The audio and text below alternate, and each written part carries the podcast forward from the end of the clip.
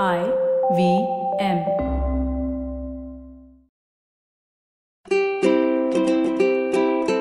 Hello and welcome to the Habit Coach podcast. Today we have a very special episode and it's actually the part 2 of the 10 habits of 2020.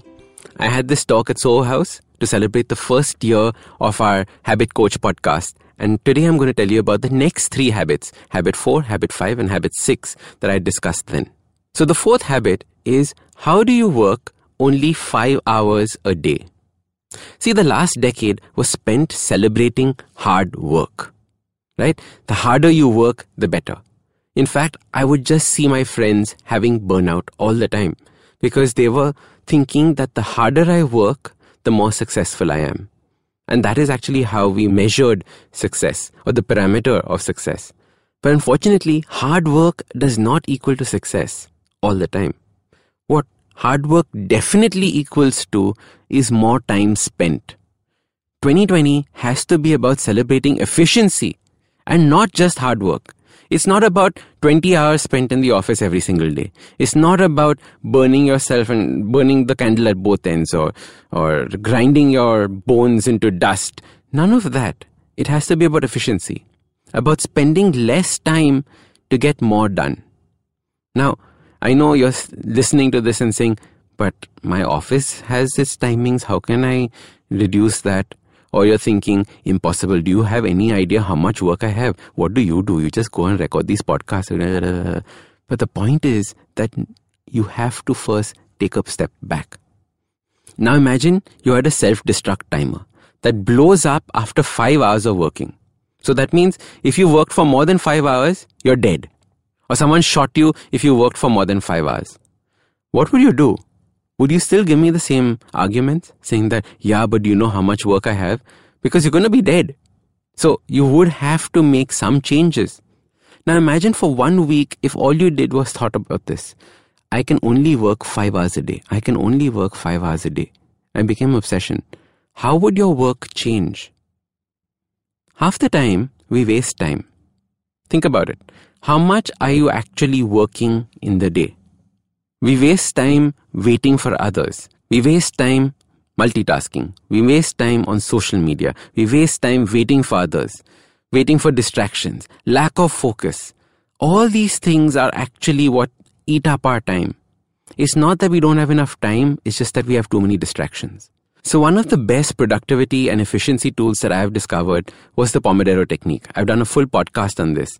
And the idea of the Pomodoro technique is you set a timer for 25 minutes and you work with full focus, no distraction for those 25 minutes. Internet is off, phones are off, emails are off, everything's off.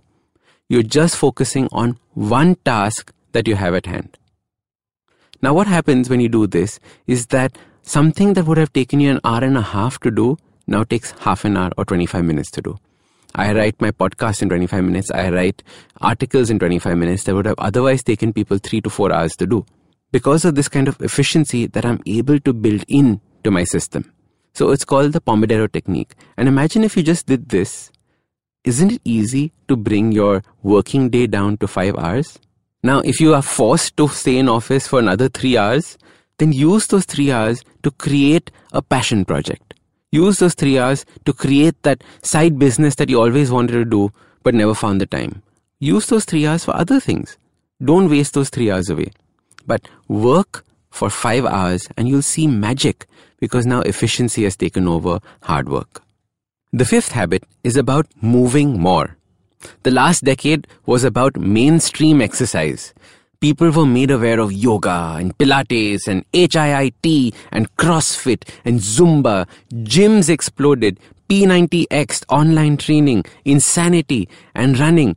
Oh my god, there was just so much exercise orientation taking place in the last decade. It is insane. However, exercising for one hour a day doesn't make you an active person. Like I keep saying this, one hour of exercise means you're still a sedentary person if you go and sit at, in your office chair, if you sit at your lazy boy at home, if you go and sleep in the afternoons and sleep at night. You're still sedentary. The idea is how do you bring movement into your day through the day so that you don't have to necessarily worry about that one hour exercise as much It's important, but we don't need to worry about it as much as the amount of movement that we're doing through the day. What's interesting is that movement gives you energy. And half the time, we feel low energy because we're just sitting around and sitting around and sitting around. So, what I want to do is carrying on from the last habit, which was the Pomodoro technique, I want us to add movement into those five minutes of a break that we get at the end of a Pomodoro. So, the way the Pomodoro works is 25 minutes of focused work, 5 minutes break, then 25 minutes of focused work, 5 minutes break. So, in those 5 minutes, I want you to move either hop around in one place, move your hands up in the air. Say you'll do 20 squats. Maybe you will put your hands on the desk and do a few push ups. I want you to start moving. Move for five minutes, and that's it. So imagine if you're working five hours a day. Five hours equals to about 10 Pomodoros because each Pomodoro is half an hour typically. Within that, you would have a five minute break and you're moving for those five minutes that means you have close to 50 minutes of movement every day that we are wasting that you can bring into your life just by getting up and moving around your desk. How brilliant is that? You don't need to necessarily go for that long walk. You can actually do this and bring movement back into your life. So the habit is move for 5 minutes every time you work for 25 or at the end of your Pomodoro. The sixth habit is doing something hard each month.